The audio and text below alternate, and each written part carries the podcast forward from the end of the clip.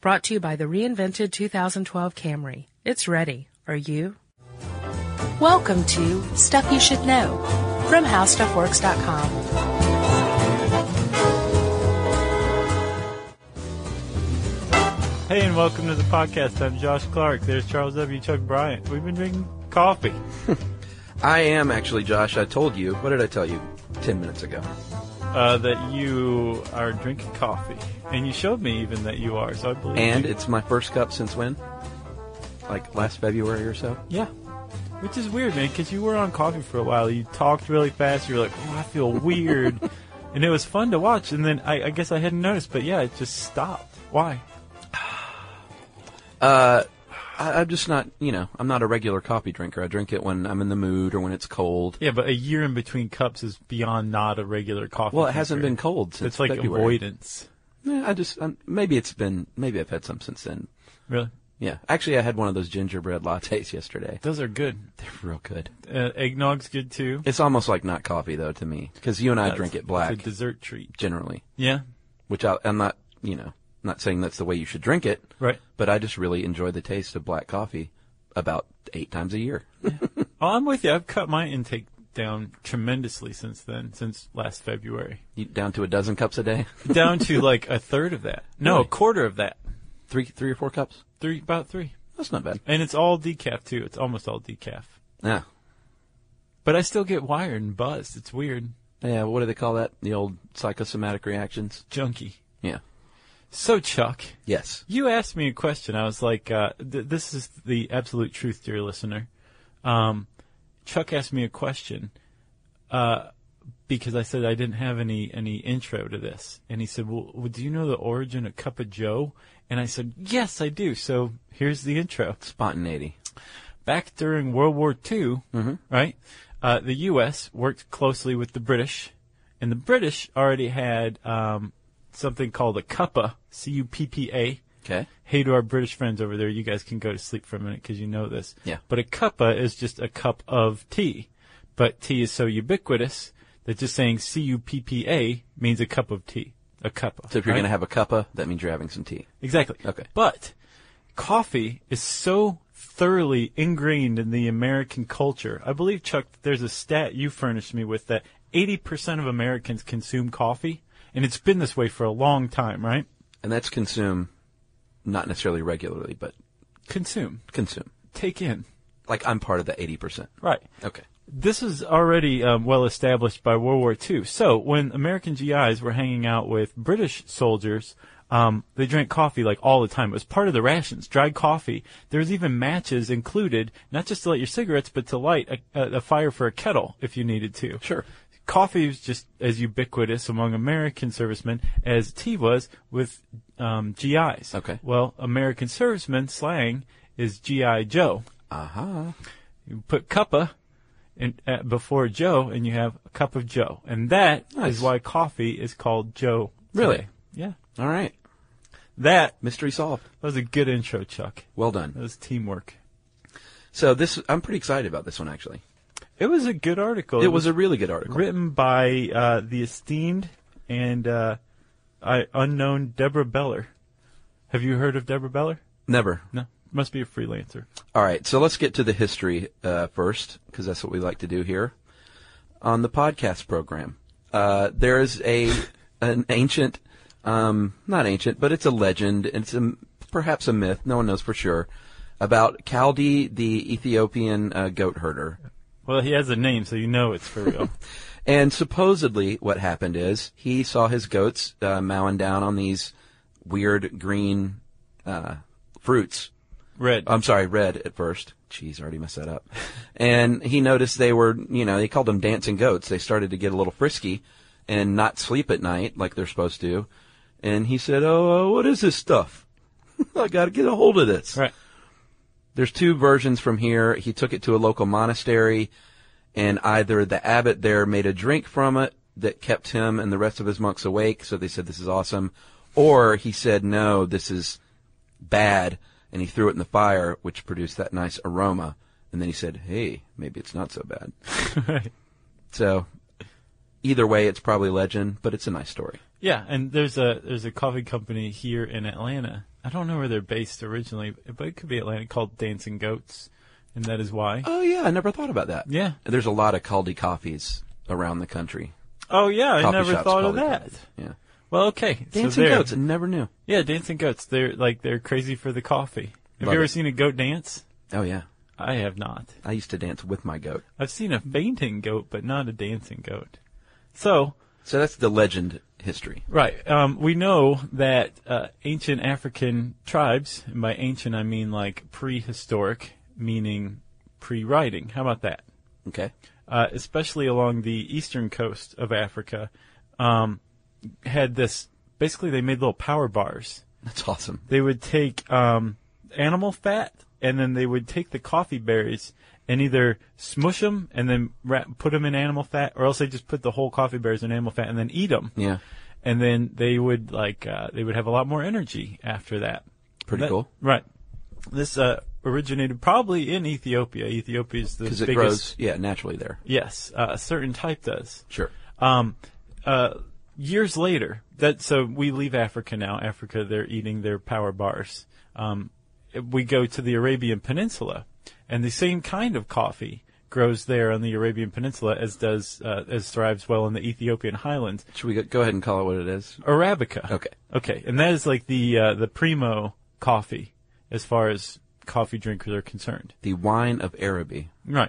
Um, on the Arabian Peninsula, somewhere around 1000 AD, somebody figured out that you could roast the stuff and make it into a concoction, a brew, if you will, and start drinking it. Yeah, hot drink.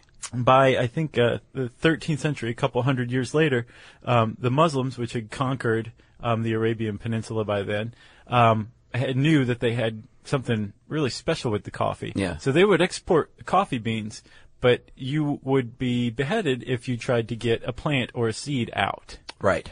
They want to keep it. Yeah, because they knew, like, we can basically control the world with this. Yeah, and I, I found that the, there's something uh, called the Kabe Kane, which was the public coffee houses in the Arabian Peninsula, and they were hugely popular. Still are. Still are, I'm sure. And uh, they, it, it's at that time, and this is, what do you say, 1000 AD? Well, they, they had a lockdown on coffee by the 13th century. Okay, long time ago though, but early on, coffee already started to have a link between drinking this stuff and sitting around with people and talking about smart things. Yeah. It wasn't like going to a bar where you get sloshed and talk about, you know, the good old days. You know, when and you end were- up weeping. exactly.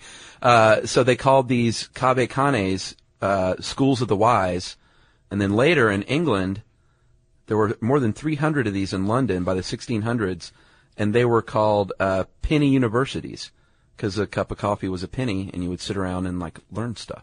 In the U.S.? No, in London. Oh, okay, nice. So there was always a link. I just found it interesting from the very beginning between drinking coffee and talking smarts, like we're doing, right? Go ahead, Chuck. oh, okay. No, that's all I had. Oh, okay. Um, so uh, we we we were saying that the the Muslims had a lockdown on coffee, but there was supposedly a legend. There's a couple of leg- legends of people getting it out of the Arab Peninsula and into the rest of the world. Yes. Um, and one of them is an Indian smuggler named Baba Budan. Baba Booey? Baba Budan. Okay. And he uh, left Mecca supposedly with some seed strapped to his chest and made it out and um, started growing coffee in India. Right? Well, the fact that it was Mecca was, it may not have spread the same because Mecca was obviously a destination, still is, for pilgrimages. So it Right. may it may not have picked up if it hadn't been for the fact that it was in Mecca. Right.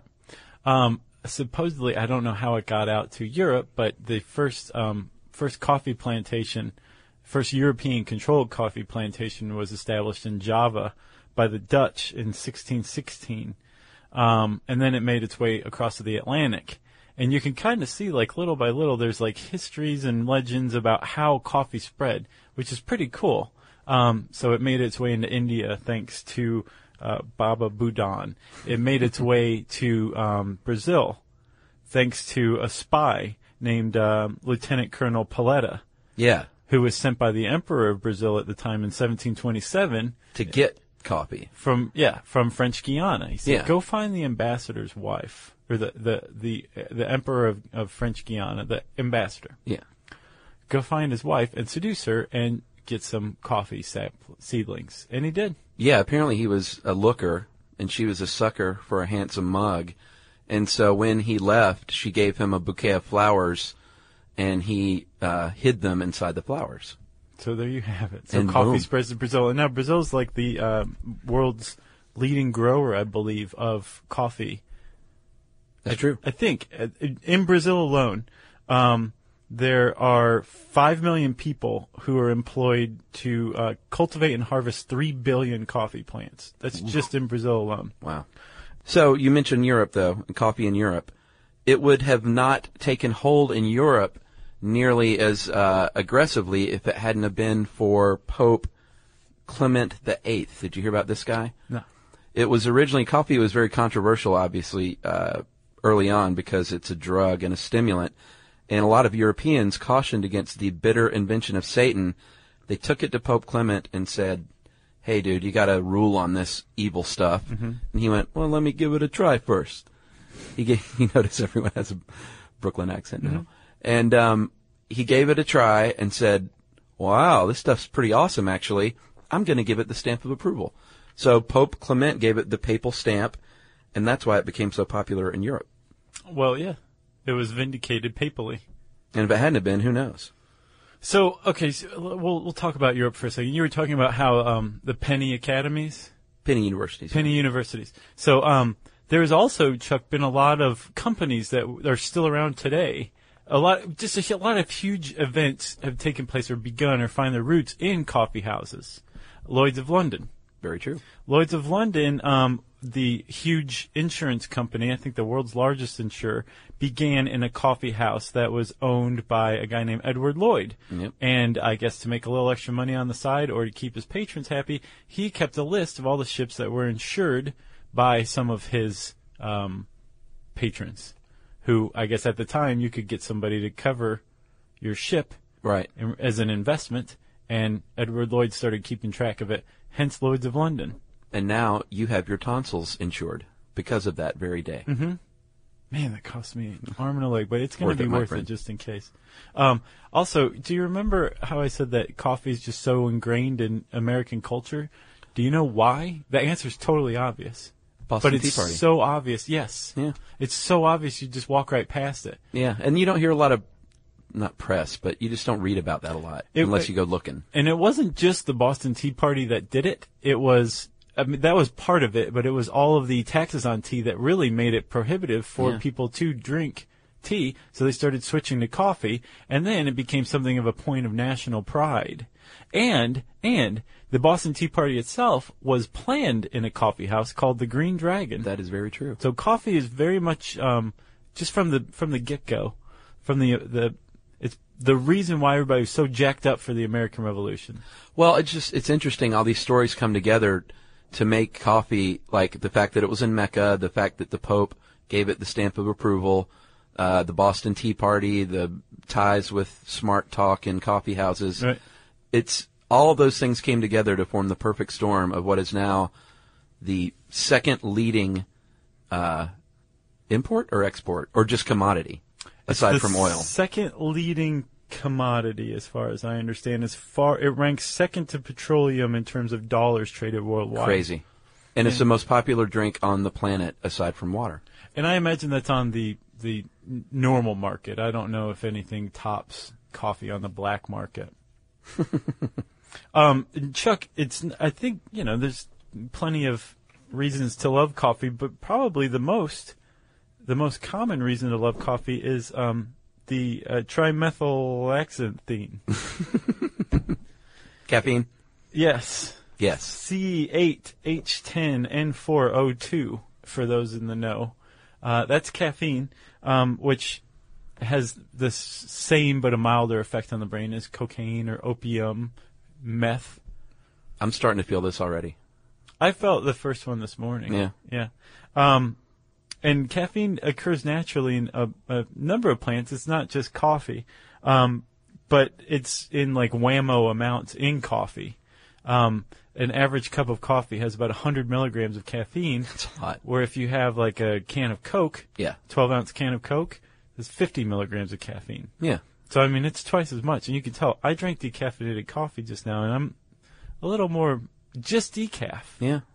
And decaf will explain how it how uh, it comes about later on. But there is one plant out there um, that naturally is decaffeinated. One naturally decaffeinated bean. Right? Yeah, the Madagascar coffee Crazy. species Mascarcophia vinyayi. I wonder if that was naturally, uh, happened naturally, if it was bred to be so. I don't know. Or not bred, but you know what I mean. So um, we were talking about the United States, and as big a junkies for coffee as we are, there's only one state in um, the union where coffee can grow, and that is Hawaii. And that's because Hawaii exists in the bean belt. That's right. And they grow their very famous and delicious Kona coffee in the volcanic mountains and the bean belt That's on the Big Island. on the Big Island. You're a Hawaii guy now, you know that. uh, the bean belt, as you mentioned, is uh, bounded by the tropics of Capricorn and Cancer. Yes, with And- Henry Miller running right through the middle. That's right. And uh, the soil, climate, and altitude are awesome uh, for coffee. It means that you're going to get uh, a continually producing tree, which is really cool. One coffee Yeah. tree can have uh, beans ready to pick, beans in bloom, flowers blooming, all at the same time. Do you remember we saw them in Guatemala? Oh, yeah. Uh, I think it's their second or third largest export is coffee. Says they're number eight in the world. Um, I believe it. Yeah. Uh, so the coffee is grown on a tree. It's a woody evergreen tree um, that can grow up to 30 feet high. But if you're into coffee cultivation, you keep your coffee shrub level so you can harvest it easier. Yeah, you don't want to be bringing ladders in there. No, and most harvesting is done by hand. Um, like you said, the um, it's it's constantly productive. So you've got a little bit over here that's mature. You've got a little bit that's ready.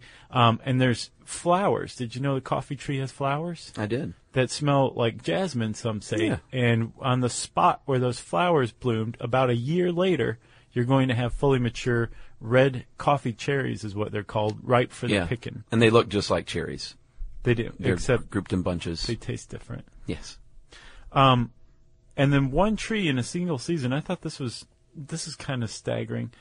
Just uh, one tree produces one to one and a half pounds, which is um, less than. It's about a half a kilogram. Yeah, that's one not this- tree. Yeah. That's a that that takes a lot of trees to produce all the coffee that the world's consuming. Think about that. Yeah.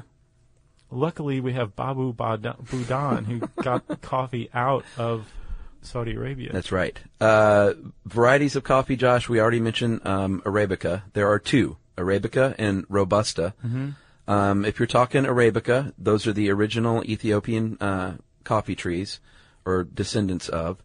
Uh, they grow well. Uh, I'm sorry, they are mild and aromatic. Eventually, that's what you're going to get when you drink a cup of it. About 70% of the world's coffee is Arabica. Uh, grow in higher altitudes between two and 6,000 uh, feet Like above the- sea level. the Ethiopian Highlands is a great place Sure. for it. Uh, mild temperatures are required between 60 and 75 uh, degrees Fahrenheit, 16 to 24 degrees Celsius. and they need about 60 inches of rain per year. That's and, uh, 152 centimeters. and frost is no good, No, not at all. no, because if you look at the uh, bean belt, Florida's not even in it. Like the Keys aren't even in the bean belt. I so like, it's, probably very- rare to get a frost, if not impossible, Sure. in the bean belt. Right. Uh, the robusta is uh, you're going to have a bean smaller and rounder. Overall, the tree is much hardier because it can grow into temperatures up to um, 85 degrees Fahrenheit and lower altitudes. And it packs a lot more punch, about 50% more caffeine, and it's more bitter.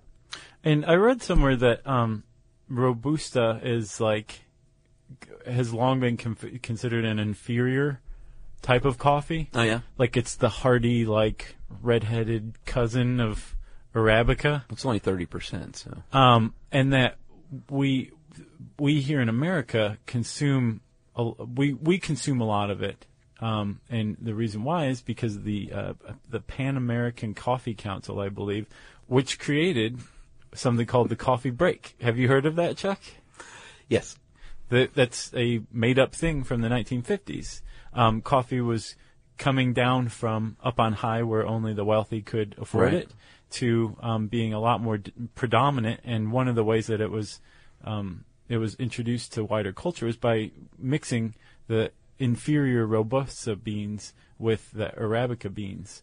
And so now it was like, sure, it doesn't taste as good, but it gets you going through your your horrible life. So- so have a have a coffee break and get back in there. We drink more of the Robusta here. At least in the 20th century, Okay. yeah, we started consuming a lot more of it. All right. Yeah. There are more than 800 flavor characteristics in a coffee bean, which is double that of wine. So when you hear people talk about wine and all the, you know, it's smoky, oaky, uh, and woody, like double that. Who And, talks like that? you know, wine people. Gotcha. Which I'm a wine person, but I'm not. I know you're making fun of yourself. I'm making fun of my people. Uh, but wine, I'm sorry, uh, double that, and you've got the what you got going on with coffee. Even though you think you're like, eh, there's like the morning blend, a little Colombian, a little Brazilian. Yeah. not, not so. And remember, our friend Brandon was having a, f- a fight with our friend Mark over because he keeps buying um, flavored coffee. Like Blueberry stuff. blueberry coffee should not exist. No, Mark, we're just going to go ahead and tell you that right now. yeah, and not only should it not exist, but if you make some in your coffee maker, you might as well throw it away. yeah, because you can taste it for the next Yeah. 50 pots of coffee. That's right. Uh, let's talk about the um, actual coffee bean itself, Chuckers. The coffee cherry, Josh. All right. What you got is a bright red, like we said, skin when it's ready to pick and ripe.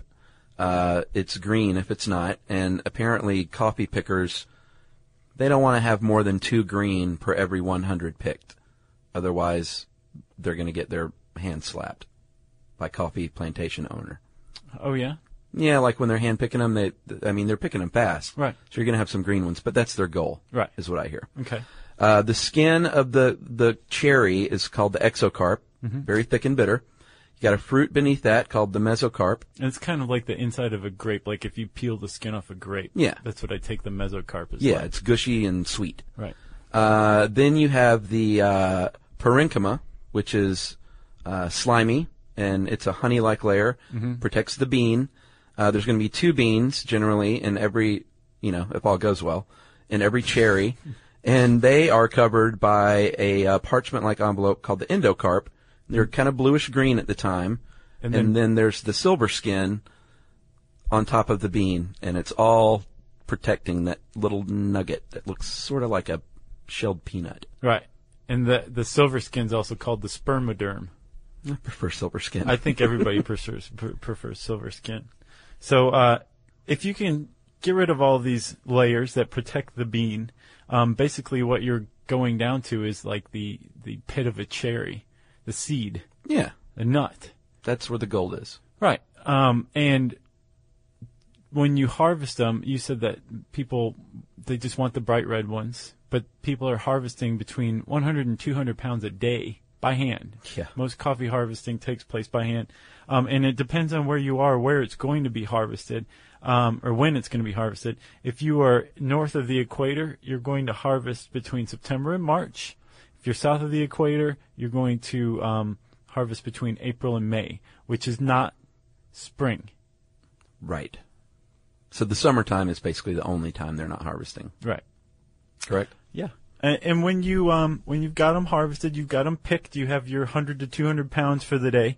Um, depending on the type of coffee plantation, you're going to um, dry them by one of two methods. There's basically just two methods of drying, which is pretty cool considering that there are huge, huge concerns that like produce coffee, Yeah, and and, and, there's still like two kind of primitive means of drying them. before we get into the cool method, we, I want to point out that all of this is speed is key because the freshness of coffee is the secret to good coffee. So if you pick beans that morning, they're being processed that afternoon. They don't sit around in barrels for a few days at all. Right. Unless they're being dried. Then they sit around for seven to ten days. Th- That's part of the processing. So basically, um, if you're using the dry method of drying, um, you are bas- you, you're laying the coffee beans out in the uh, sun, or the coffee cherries, I'm sorry. Yeah, big concrete slab. You're laying them out in the sun, um, and you're letting them dry. Uh, and after about seven to ten days, um, and, and you're raking them periodically, just kind of turn them over and get some air underneath them. The uh, the cherries will have dried enough so that there's only about 11% moisture in the whole coffee cherry. Yeah. And um, you can tell that it's ready because the beans rattle inside. So it makes a, a good children's toy as well. I couldn't find who dries dry. Like I'm sure you can find out like whatever coffee if you want to re- really want to research what kind of coffee you want to drink. Like oh, uh, yeah, I'm sure you can tell. like who does the dry method because it's. I mean, I get the feeling that dry method's probably superior because anything that usually takes a little longer is probably worth it. Sure, Well, and also it doesn't use enzymes like the wet method.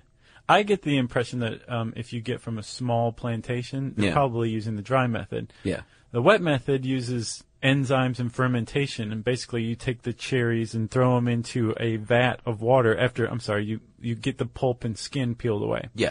Then you throw it into a vat to ferment for a couple of days, and um, the natural enzymes apparently eat away the uh, the little envelope in the silver skin, and then Yeah. you have the beans left over. That's right. But and you still need to dry for about four days in the sun, uh, just like the dry method.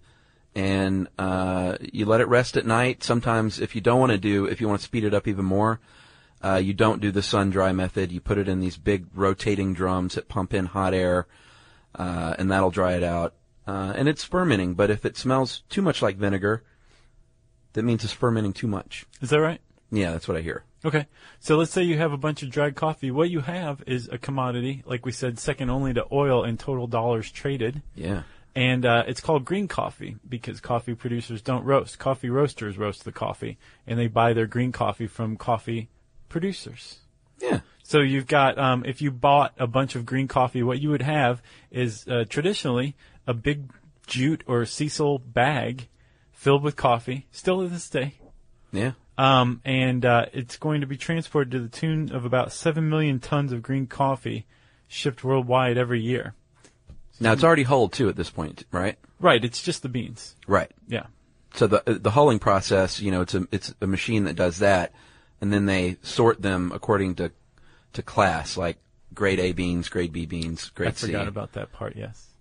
but eventually, you're going to get a nice bean. Right, and they grade them first by size and then by density. Yeah. And you want the bigger, heavier ones are superior to the smaller ones. Yeah. And either they're graded by hand, like along like a conveyor belt, or there's um, a conveyor belt and puffs of air. Yeah. That will puff off the lighter, smaller ones. Yeah, or they have little machines like uh, the sorters that sort it according to size. There's all different kinds of machines now. Yes. They also have ones that look exactly like giant spiders that are terrifying, but they get the job done. All right, now to the roasting, which is that's the good stuff. Yeah. That's where coffee really gets its uh, aroma and its flavor, eventual flavor. Uh, and here's an interesting fact: roasting reduces caffeine. Is that right? That's right. So even though an espresso roast takes uh, 14 minutes. 14 minutes compared to a seven-minute uh, light American roast, Mm-hmm. an espresso bean has a lot less caffeine than just a regular thing, a regular bean. Huh. So you may say, why do you get so jacked up? It's because uh, the grind and the concentrated brew. Yeah. I never knew that. I thought the espresso bean was like loaded with extra caffeine. I guess I would have, I would have imagined the same Yeah. thing because you equate like taste with caffeine content too. Yeah, true. So like the blacker it is, the thicker and richer the taste is. You just like, you know, this must be loaded with caffeine. Not so. No. Very interesting, Chuckers. So, we're roasting now. Yeah, so you've got a roasting drum um, that's capable of achieving temperatures of 550 degrees Fahrenheit, which is 288 degrees Celsius, and um, the the key is not just the heat, but the rotation of the drums. Um, you can roast coffee at that heat as long as it's moving, so it won't burn. Yeah, don't want to burn. It's hot, but it's not going to burn. Espresso beans are burned a little bit. Right. Um, so there's there's a couple of if you are a coffee roaster, you're f- you're looking for a couple of things. The first thing is that the beans should start to turn yellow, smell a little bit like popcorn. Yeah. Like you said, they shouldn't smell like vinegar at all. You want to throw that out. no.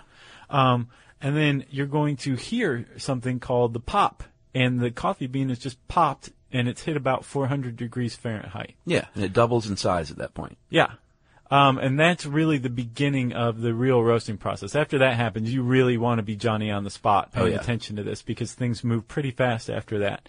Um, through a process called pyrolysis, um, the heat extracts the oil and they turn the coffee from green or yellow to a nice rich brown. Yeah. And now it's really being roasted. And eventually almost a black. Yeah, it, it depends. Like like you said, if you are going to make espresso roast, you're going to heat it for 14 minutes, and basically you're toasting these things. You're burning them, and the the sugars inside are caramelizing, right? And by the way, God help you if you say espresso. Yeah, really. Just Or even worse, if you sell espresso and you say have a sign that says espresso. Come on. oy. And then Chuck, there's the second pop, and the second pop is like, I'm done. Take me out. Yeah. Uh, you, you talked about the roasters. These roast masters, and they are called roast masters because it is a very specialized job. What they do a lot of times is because you don't want to roast, you know, ten thousand beans and have a bad batch. So what they'll do is they have a, a side room where they roast a little tiny batch, and this is where the the roast master does their taste testing. They'll brew up four cups of coffee from different parts of the batch just to make sure they've covered it all. Uh, they push aside the foam, and when they don't put it in a coffee maker, they put the grounds in a cup with hot water and let it steep. You know, like old school, Yeah, that's how I make coffee. or what I like to call camping style. Do you do that at home? Uh, yeah, You just boil it with the French press.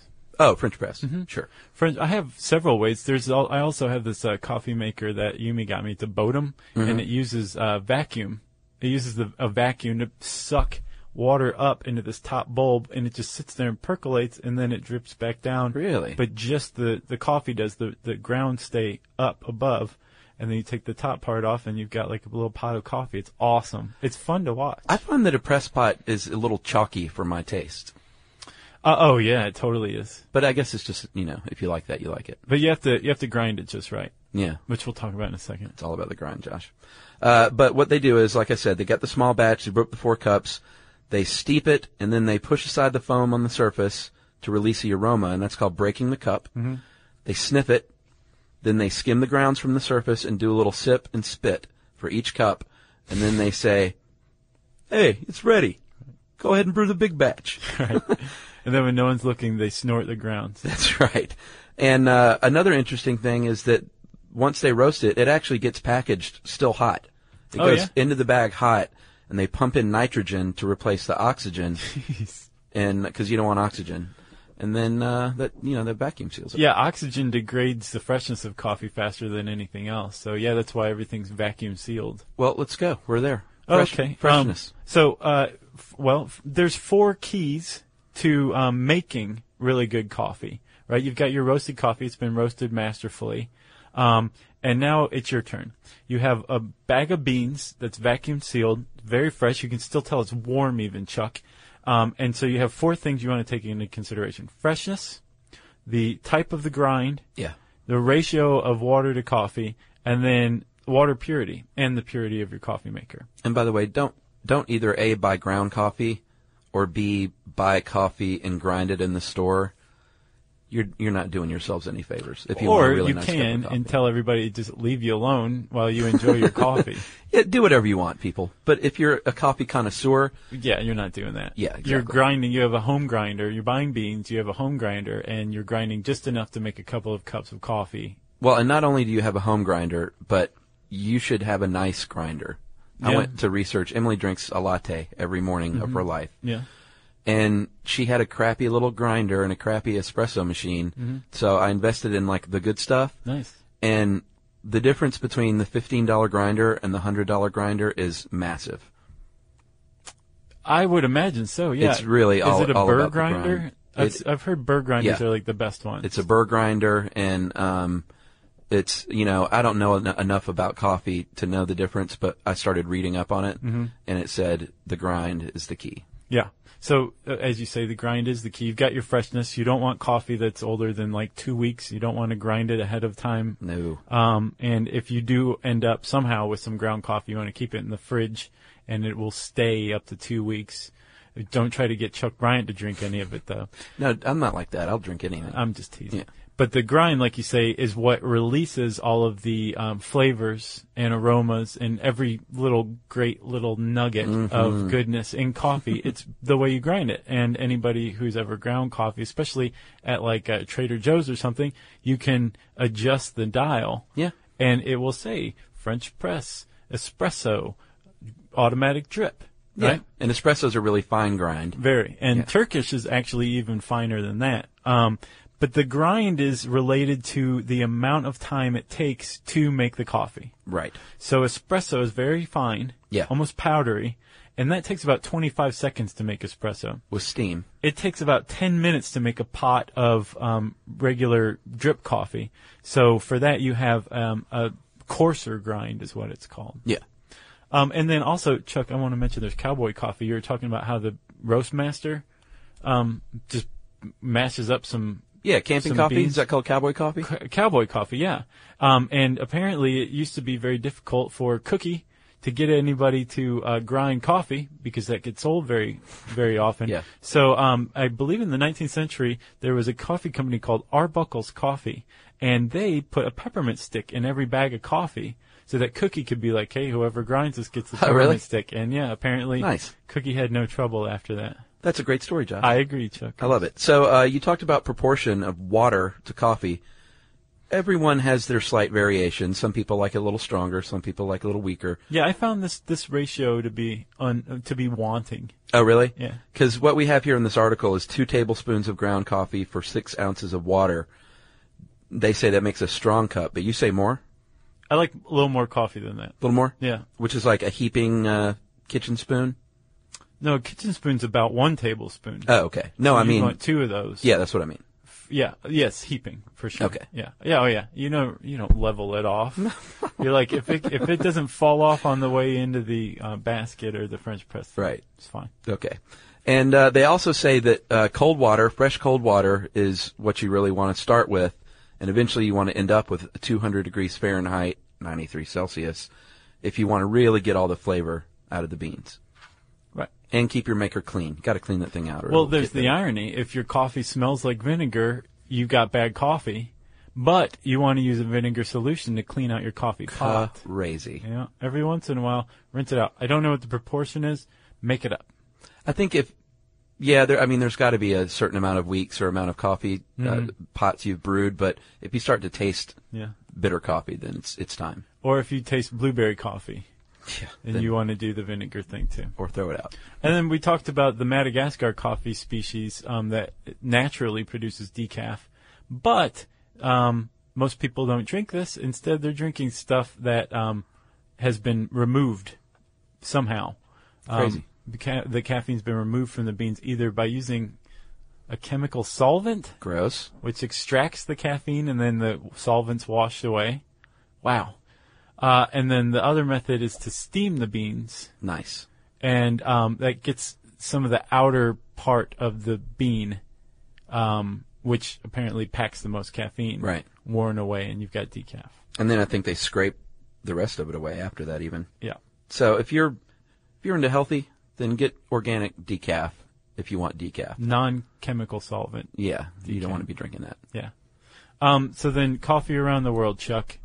America, thank you to um, our friends at Starbucks who founded their company in 1971, um, has kind of come out of its haze of not that great coffee. Yeah. And is starting to understand, like, oh, there's really good coffee out there, and it's Is it's, Uh, it good coffee? Because I've heard I've heard coffee people say, Okay. you know, Starbucks really isn't even good coffee because of X, Y, and Z. I was trying to be polite here, and I was thanking Starbucks of 1971, not Yeah. Starbucks of 2011. Sure.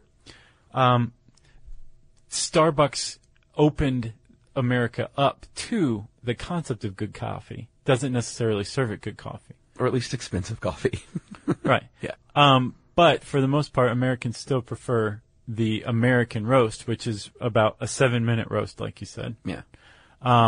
which is just shameful if you ask me. So what do you think though? I mean, I'm not a, a, an aficionado. An Or are we aficionado. talking about this? Well, I don't know. I mean, I just hear coffee snobs say, you know, Starbucks isn't even good. But then I think those are people that are just fighting the big mass corporation that's on every corner. Well, I don't know, man. I I tend to go with the coffee snobs in that one. Yeah. I think it used to be a lot about like way there's way too many Starbucks out there, and now I think it's like they're just not the coffee just doesn't taste that good. It's really cloying. But the thing is, is I wonder also if I'm missing something because how does Starbucks not know that its coffee tastes like this? Right. And why wouldn't they change it? Yeah. What's the deal? I'm So- sure someone out there, we're, we're going to get some good emails on this from people who really know how they treat from- their beans. from Ted Starbuck himself. He's going to be like, I'm suing you too. Teddy Starbuck. Uh, France, French roast, very dark, uh, robust. Cafe au lait. It's going to be half milk, half coffee. I don't know why you'd want to ruin your coffee with half milk, I, oh, personally. it's good. Is it? Yeah. Uh, Viennese roast. I think Vienna was the first, I think the first coffee shop in Europe was in Vienna. I might be wrong. Uh, that I I can't remember. I think so. I think so. Possibly. We'll find out. At any rate, the Viennese roast is very popular. Um, dark roast, two thirds dark roast beans, one third regular roast. And Yeah. the European roast is the flip, the reverse of those. So it's uh, one third dark and two thirds light. Yes. Uh, and then of course you have espresso, um, which, like you said, it's uh, it, there's less caffeine, but you get the big jolt out of it by grinding it. So just pulverizing every hiding place where caffeine can hang. Have you ever seen Mulholland Drive, David Lynch? I have, yeah. the espresso scene? I don't remember it. Oh man, it's when they. Uh, it's some one of those mysterious meetings in, in David Lynch movies where you're like, who are these people and why are they having this mysterious meeting? And they serve this one guy. He's like, you know, we searched the world over for this espresso, and we know you're going to approve of this one. And they serve it to the guy, and he drinks it and then spits it up in a napkin. so good. I love that guy. Oh God, he's the best. oh. Uh, Turkish roast. What's what's the proverb? Uh, that coffee should be black as hell, strong as death, sweet as love. So what does that mean? They just put a lot of sugar in it. They like it sweet. Oh, I think it's way. I think it's more than that. So they have um, cardamom uh, and chicory and coriander in their coffee. Um, they also have you ever had like Mexican coffee or Mexican chocolate coffee? No. With like cinnamon and um, like cayenne pepper in it and all Oh, that. no. It's very good. Nice. Um, uh, and then yes, they also put some some sugar in there, I believe, uh, and it's very finely ground. Like I said, uh, even more finely ground than espresso. Boy, that's powdery. Yeah, and thick. They make it real thick. Oh yeah. yeah. Uh, in Cuba, you're going to get the Cafe Cubano, Mm-hmm. which uh, you do it like a shot, which is pretty cool, and it's like es- espresso, but you don't sip it with your uh, sambuca Lemon or your twist cup. lemon twist or Right. whatever. Have you ever had a lemon twist with espresso? Yeah, sure. Oh, I never have. No. Remember uh, Balky in um, Beverly Hills Cop? He said, "Can I interest you in an yeah. espresso with a lemon twist?" Yeah, yeah. yeah. Uh, and then in Thailand, I didn't realize this. Coffee is really strong there, and it is chicory tinged, iced and sweetened with condensed milk. Mm-hmm. So I don't know if they don't drink hot coffee at all, or I know it's in Japan. It's like coffee is huge I there. Is think it's always hot in Thailand, and they're like, "It's too hot for hot coffee." that what it is? So apparently, if you want to make it at home, you just take some coffee, a little uh, sweetened condensed milk, and some ice, and there's your Thai coffee. Boom. So Chuck, I am heartened by some recent research that has come to light that basically says drink as much coffee as you like. Yeah, they. I mean, they used to say like coffee's bad for you. You Yeah. don't want to have too much. But Now, Folic acid is Yeah. bad for you. Too much caffeine will make you go shoot people. I mean, it's been crazy. there's good and bad. Let's just say that. So let's talk about some. Uh, there's some sort of weird link between coffee consumption and um, diabetes. There's a negative correlation, whereas the more coffee you drink, the lower your risk of diabetes, right? Type Yeah. 2 diabetes specifically? Yeah, they did nine studies about five years ago, and four to six cups of coffee per day versus two or less reduced your risk by 30%, which is pretty uh, significant. Yeah, I mean, that's that- extremely significant. 35% if you drink um, more than six cups a day. All right. And whether you drink decaf or caffeinated, the results were the same. Yeah, so it's not the caffeine. No. Which I thought was Probably the interesting. bolic acid. We're going to do a caffeine podcast, by the way. Okay. That's coming. Um, free radicals, which may or may not exist. Um, supposedly, there's phytochemicals, about a thousand of them, uh, in coffee beans. And uh, if free radicals do exist, these phytochemicals act as antioxidants, preventing the aging process and all sorts of cellular damage if free radicals exist. Uh, they say that coffee improves memory and cognition. Uh, they did uh, plenty of studies on this, and coffee drinkers, that, uh, people that drink coffee in the morning, especially, perform better than non-drinkers when it comes to learning new information. Yeah, I was surprised by this. Like, I'm not surprised, but I wonder if they did a follow up like four hours later. Like, how you doing now? exactly. Yeah, the coffee crash. I get that, which is I think why people like my brother-in-law drink coffee all day long. Yeah. There is no coffee crash when you drink two pots a day. No, I know what you mean, but you also don't sleep, and like your calf muscles rupture through your skin. Have they done a study on that? I can tell you. All right, what about the bad? Because you know, not, not everything is all good. Um, well, when you drink a lot of coffee, you pee calcium, and uh, that means that you are losing bone density. E.g., coffee can increase osteoporosis. But they say add a little milk to your coffee, balance it out. Oh yeah, That's what that's what it says here at least. it definitely makes sense. Uh, or yogurt, but who wants to eat yogurt? So if you put two, I love yogurt. I'm just kidding. I like it all right. two tablespoons of, but only the good stuff, like only Greek yogurt. Yeah. Um, two tablespoons of milk or yogurt per cup of coffee. I don't see putting yogurt in coffee though. Like you'd have to be literally insane to do that. It seems like it would just coagulate and Yeah. lump up. Yeah. Gross. Like they would take you away and lock you up if somebody saw you putting yogurt in your coffee. Josh, I know you like your skin. I know you like to remain youthful and and handsome and sexy. I, but I- it's just like a, an exercise in futility, I feel like. I disagree.